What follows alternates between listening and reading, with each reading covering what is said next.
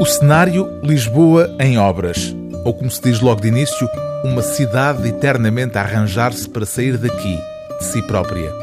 O epicentro desta Lisboa, atacada por empreiteiros e turistas, é o bairro histórico da Graça. O terceiro romance de Filipe Homem Fonseca, A Imortal da Graça, é uma tragicomédia com um olhar crítico sobre as mudanças dos últimos anos na capital. Aliás, a nota final que dá conta do percurso do autor, um nome ligado a algumas das mais emblemáticas comédias das últimas décadas, termina com esta informação eloquente. O Palácio de Quintela, onde estudou, é hoje um restaurante ainda não ganhou coragem para lá ir degustar uns acepipes.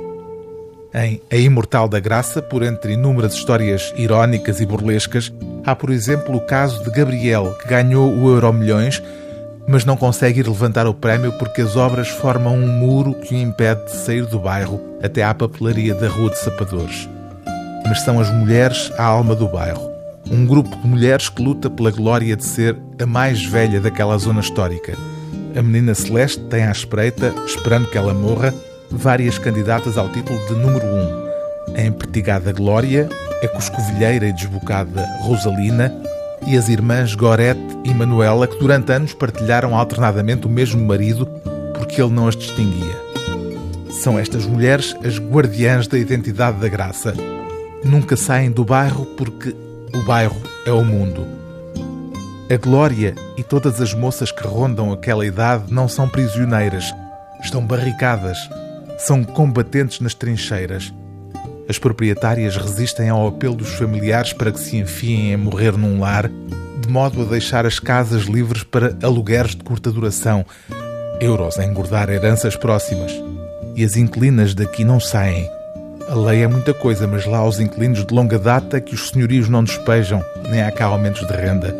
Querem alugar as casinhas à semana, à turistada, só por cima do meu cadáver.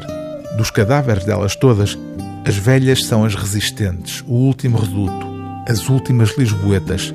Sair do bairro seria sinónimo de fraqueza, seria ceder território, perder a guerra.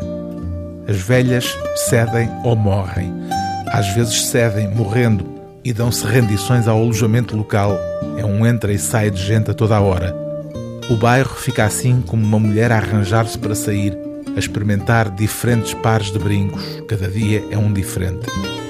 Esta imutabilidade, este rosto de pedra da glória e das resistentes como ela, é um luxo, um condomínio fechado, exclusivíssimo. Não é para quem quer, é para quem pode. O livro do dia TSF é A Imortal da Graça, de Filipe Homem Fonseca, edição Quetzal.